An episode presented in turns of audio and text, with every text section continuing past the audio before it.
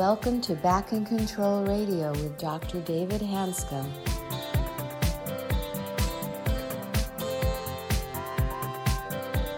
Hello, and welcome to another episode of Back in Control Radio with Dr. David Hanscom. I'm your host, Tom Masters, and returning to the show today is Dr. Doug Garland. He's a clinical professor of orthopedics at the University of Southern California and the former director of the spinal cord and traumatic brain injury units at a world renowned rehabilitation center. He's also the author of The Tall Poppy Syndrome, a modern guide to an ancient metaphor. Welcome. Thank you, Tom. Um, welcome back, Doug. I would encourage the audience to listen to last week's podcast because Dr. Garland um, is one of my mentors. He was my chief of um, the head trauma service at Rancho Los Amigos Hospital back in 1983 when I was a resident there.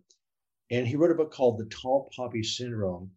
And we discussed it in some detail. But this book he wrote is fascinating because it's such a great history book.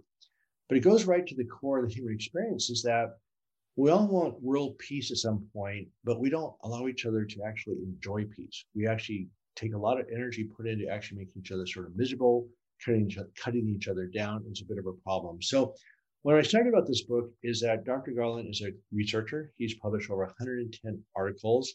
He's currently retired and living in Southern California.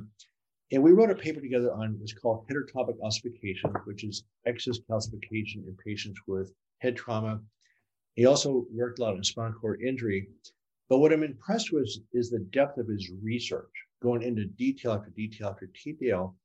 And I had written something years ago called The Myth of Self Esteem, which I think is the worst concept ever propagated on the human race. Um, this book about the tall poppy syndrome is about envy. Um, I said years ago that if the world is going to be compassionate, that's fine, but it's an intellectual construct but this unconscious thing called jealousy, envy, and anger just wipes it off the map.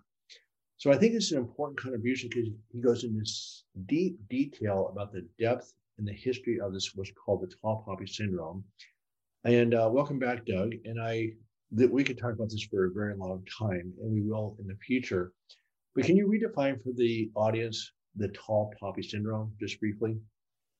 So the tall poppy syndrome, the metaphor is seeing a poppy field and seeing um, poppy that's taller than the rest or a few taller, and you want to bring that poppy down, cut that poppy down so that the field is is equal. Now the envy is the driver of the tall poppy syndrome, and there's two types of envy: good envy and bad envy. And the good envy really would be to see that tall poppy and want to become like the tall poppy. So I want to be like Michael Jordan. That's, but we never hear about that. And that's probably more uncommon. So the bad envy is typically a person with low self esteem. And I think we're going to discuss a big part of how you get low self esteem. But the low self esteem person feels that they can't become that tall poppy. So instead, it's easier to cut them down, which is what drives our society, politics, everything right now. We're canceling everybody out that's tall. But it's from bad envy, uh, usually found in the low self esteem person.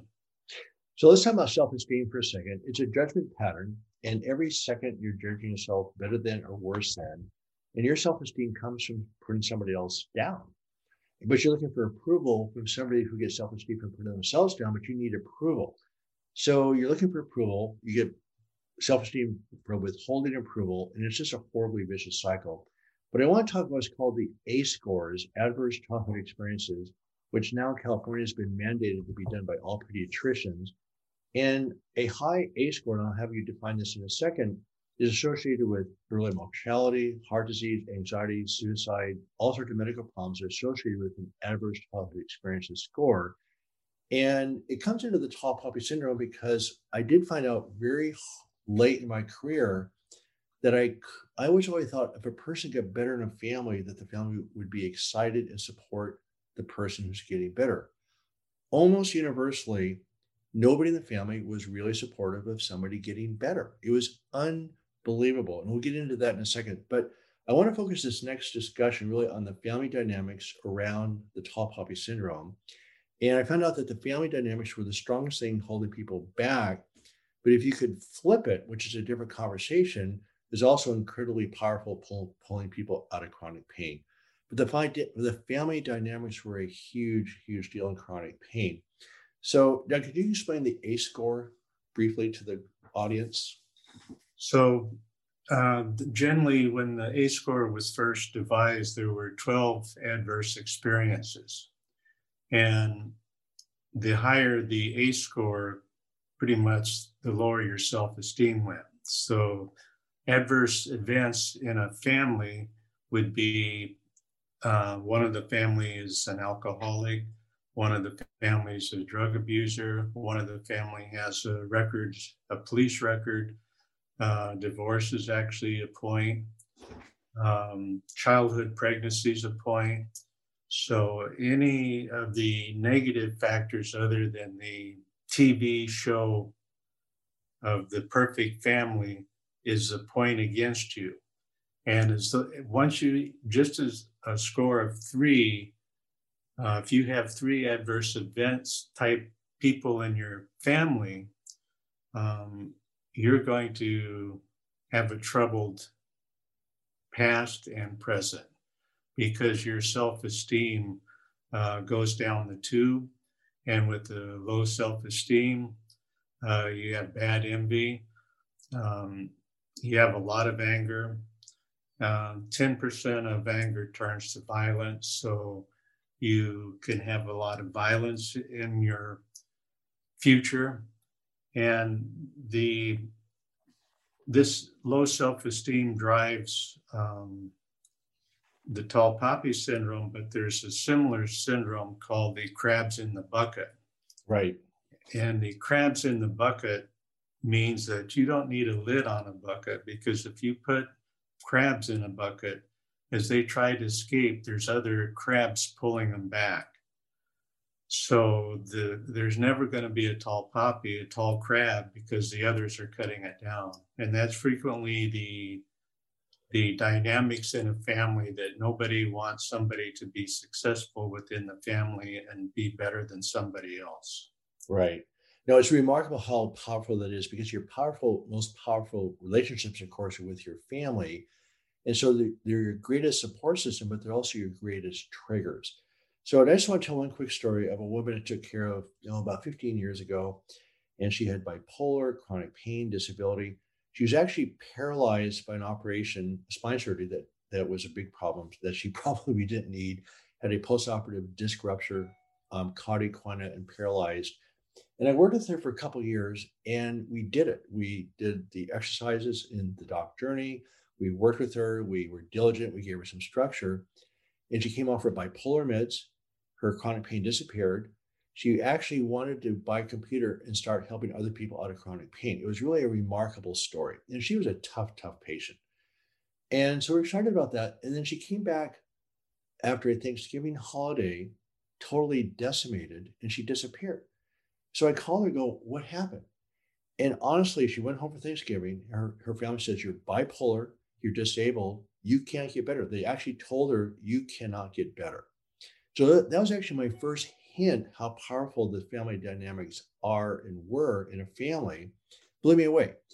Then I started watching this more frequently, and over and over and over again, people start getting better, quite a bit better, and the family family would pull them right back into the hole. It was unbelievably consistent. So one of my questions to ask you, Doug, I know I tried to look at this data and I couldn't find it, but there's some statistics out about what percent of people are genuinely happy with other people's success. Do you know that number by chance? I, I read it years ago. I can't remember it. No, but I, I'm sure it's pretty low. You, you, you know, your parents do that subconsciously. They, you know, that's always a question which child did you like the best in the family you know i love all of them equally so they they have a hard time trying to make each one a tall poppy. So they also have this negativity towards success because they hate to have one better than the other.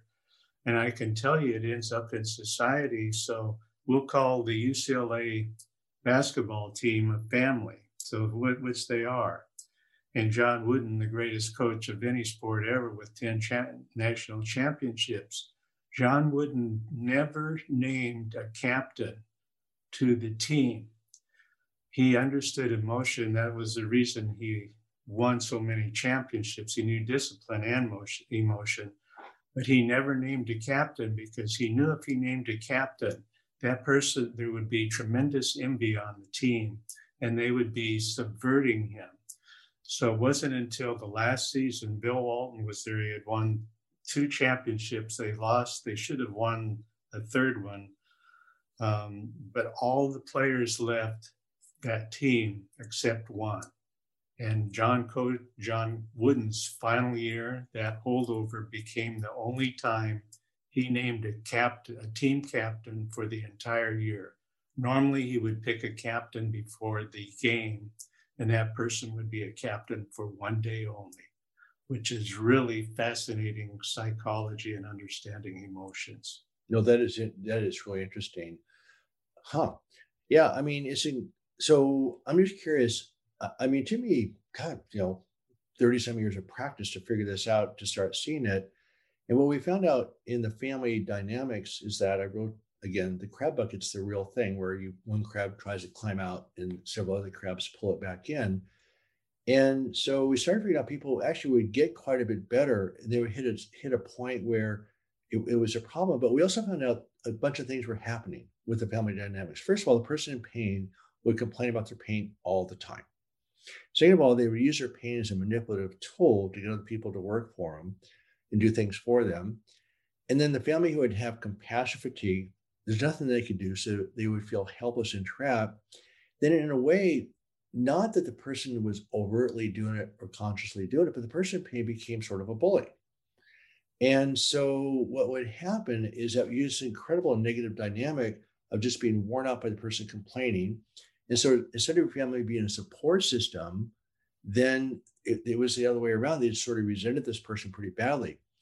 But then, my question to ask you is okay, the person the people are tired of being bullied they're frustrated and then the person gets better and they still resist it what's all that about well it's it's dependency and they're actually elevating their own self-esteem by keeping that person's self-esteem low i mean woody allen in one of his movies goes to the psychiatrist and he goes the psychiatrist, what's your problem? Well, I don't have a problem. Well, why are you here? Well, my brother thinks he's a chicken. And the psychiatrist says, Well, why don't you tell him he's not a chicken? And Woody on the couch thinks a while and finally he discovers, Well, I like the eggs so within that family dynamics, they like the eggs. I mean, it's just wonderful, that metaphor. So the family, uh, like the hierarchy that was established within that family and everybody's role in it. So nobody wants change to include the family. Interesting. I mean, one of the reasons that honestly drives me in my project a lot is that anger, which is connected with chronic pain is abusive. And the essence of abuse is lack of awareness. And so that's why I think the self esteem, everything is so deadly because if I'm judging you, I'm labeling you positive or negative, all sorts of labels come on. And when you put a label on anything, you can't see, you cannot see who that person is anymore. So the essence of healthy relationships is awareness. The essence of blocking awareness is anger and labeling. And I have a book I give to all my patients. I read it myself regularly. It's called The Way to Love, which is actually the way to awareness. And, and DeMello is considered one of the most brilliant thinkers of all time. But really caught my attention. He said, labels block awareness, period. Even if they're good labels or bad labels. So you say, well, this guy's such a great guy. Well, you don't really know that person. That person just says something that inside you triggers something positive or negative. That's all you know. So what happens when he, for instance, he says it's one thing to say a person's a drunk versus a person who drinks too much. So when you label somebody a chronic pain patient, you're you're not going any all of a sudden you block awareness there. But when you get this whole interaction, in the, so but the essence of being a family that's functional, rich, and enjoyable is awareness. So then you get into the ACE scores, low self-esteem. You get this game going back and forth a thousand different directions on a given day. How do you think you break out of this?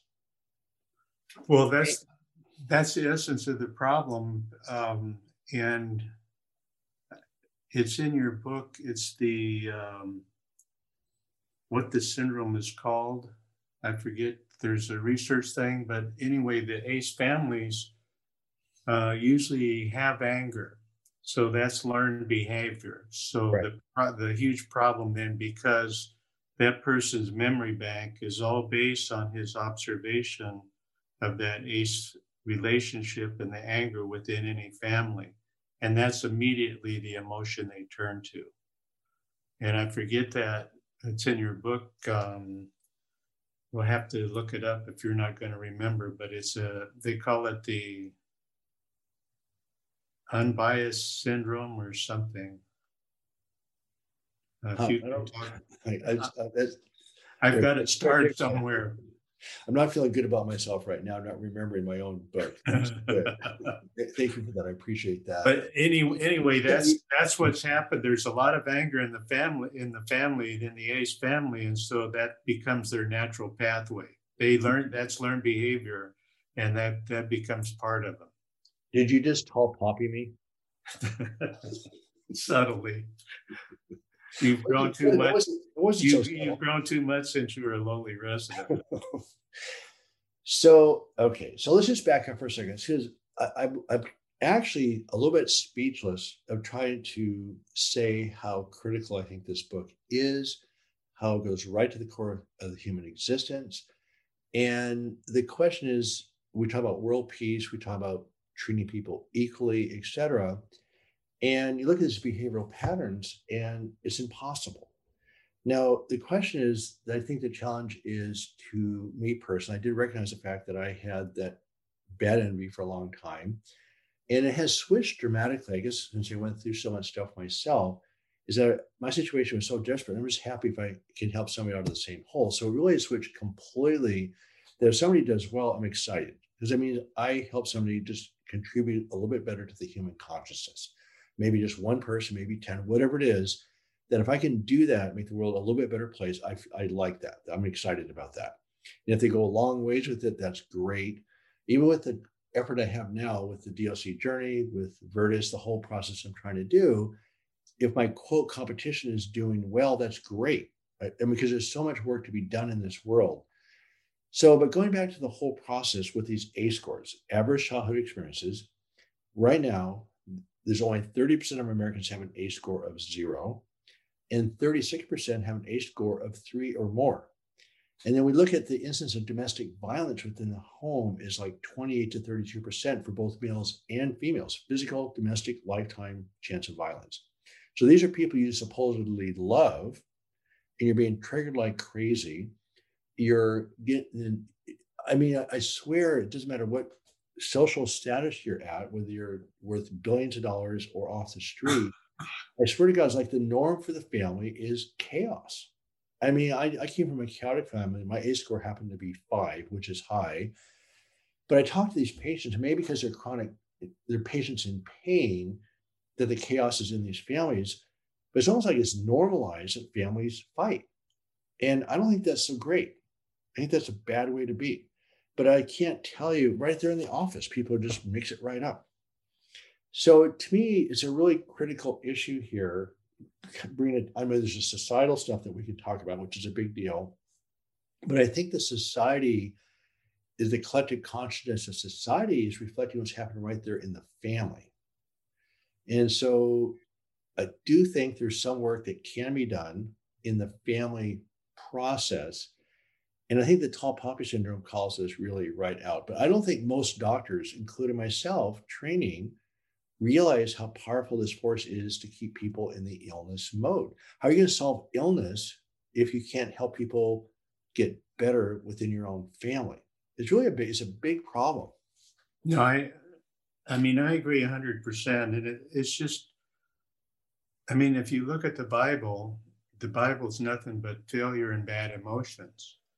And here's a very important book on how to be a Christian. And when you're looking at it, it's very hard to detect Christianity in it. And so it is, I don't know why, so very hard to to be good. And it's very easy to be bad. So when I talk about the tall poppy syndrome and I explain it to people, almost everybody says, Oh, yeah, that happened to me. So it's pervasive in our society. But my most common thing that I like people to think about is why do manufacturers put locks on cars? And the answer is is to keep honest people honest. Because you and I won't if the door is locked, we won't work to get in. It'll keep us honest. But trust me, it doesn't keep the burglar out of the car. So the crook is still the crook. But we need all these signposts to be good people. And understanding the tall poppy syndrome helps you be good people. I agree, but I also think another factor that helps the tall poppy syndrome is acknowledging that the darkness exists in every human being. I mean, it is the way we're programmed right from birth to compete. Is how all living creatures survive is by competition. And I only think, and I'm, I mean, I, you you cannot really change unless you know it already exists within you. So, like I said in the first podcast, my challenge to the audience is this: I mean I don't like the fact that I have had bad envy from tall poppy syndrome.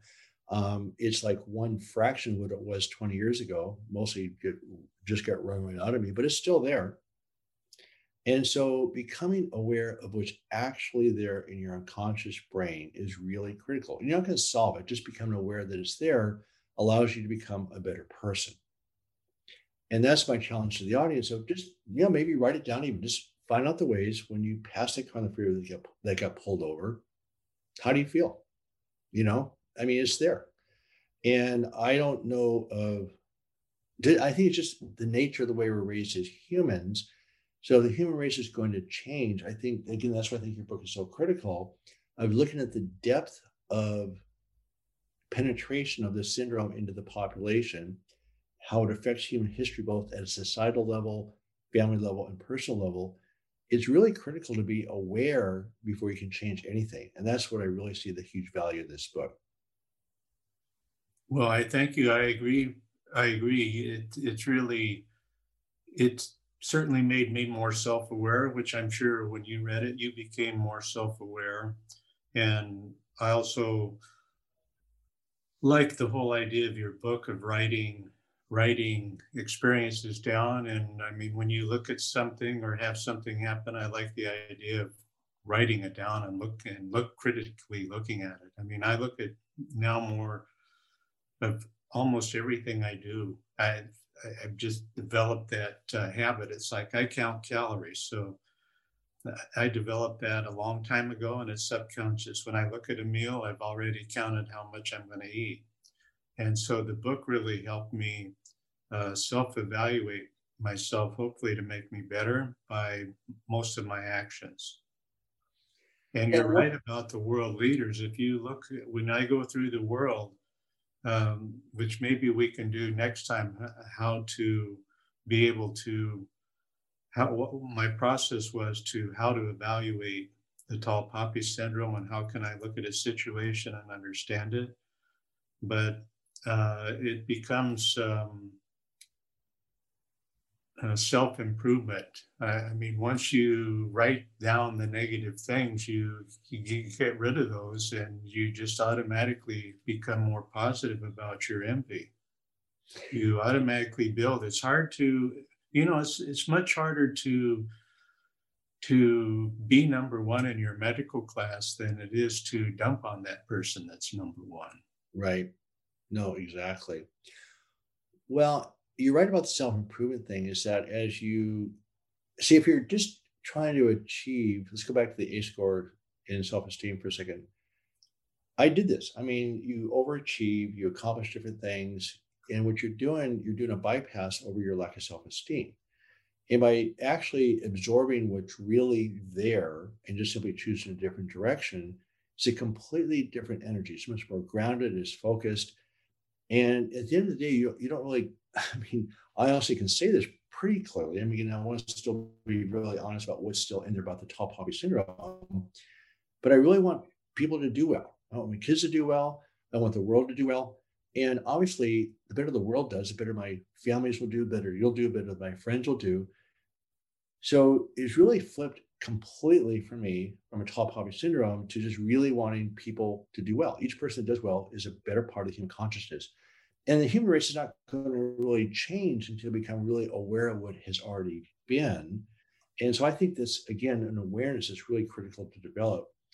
Because with neuroplasticity, people that read my book know there's awareness, separation, then redirecting.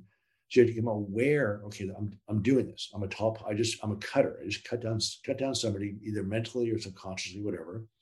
Then create create a little bit of a space and just create just that awareness creates the space. Then you just choose to go a different direction. Like you said, with counting calories, eventually becomes pretty automatic. That I've now become aware when I'm in that cutter syndrome. How do I look to other people? What's my appearance like to other people? So I've switched awareness to visualize how people are looking at me when I'm acting a certain way, which has been extremely humbling, by the way. But um, again, another little bit of a useful tool. But yeah, this awareness of what part of tall poppy syndrome exists within you can have a major impact, impact on you personally, but also your family, which is a big deal. So, any um, Doug, any final words on this? I mean, this book goes on in so many different directions; it's hard to even grasp what we're trying to say. But um, I'm really I'm excited about it. I think it's a great little addition to the world's literature here.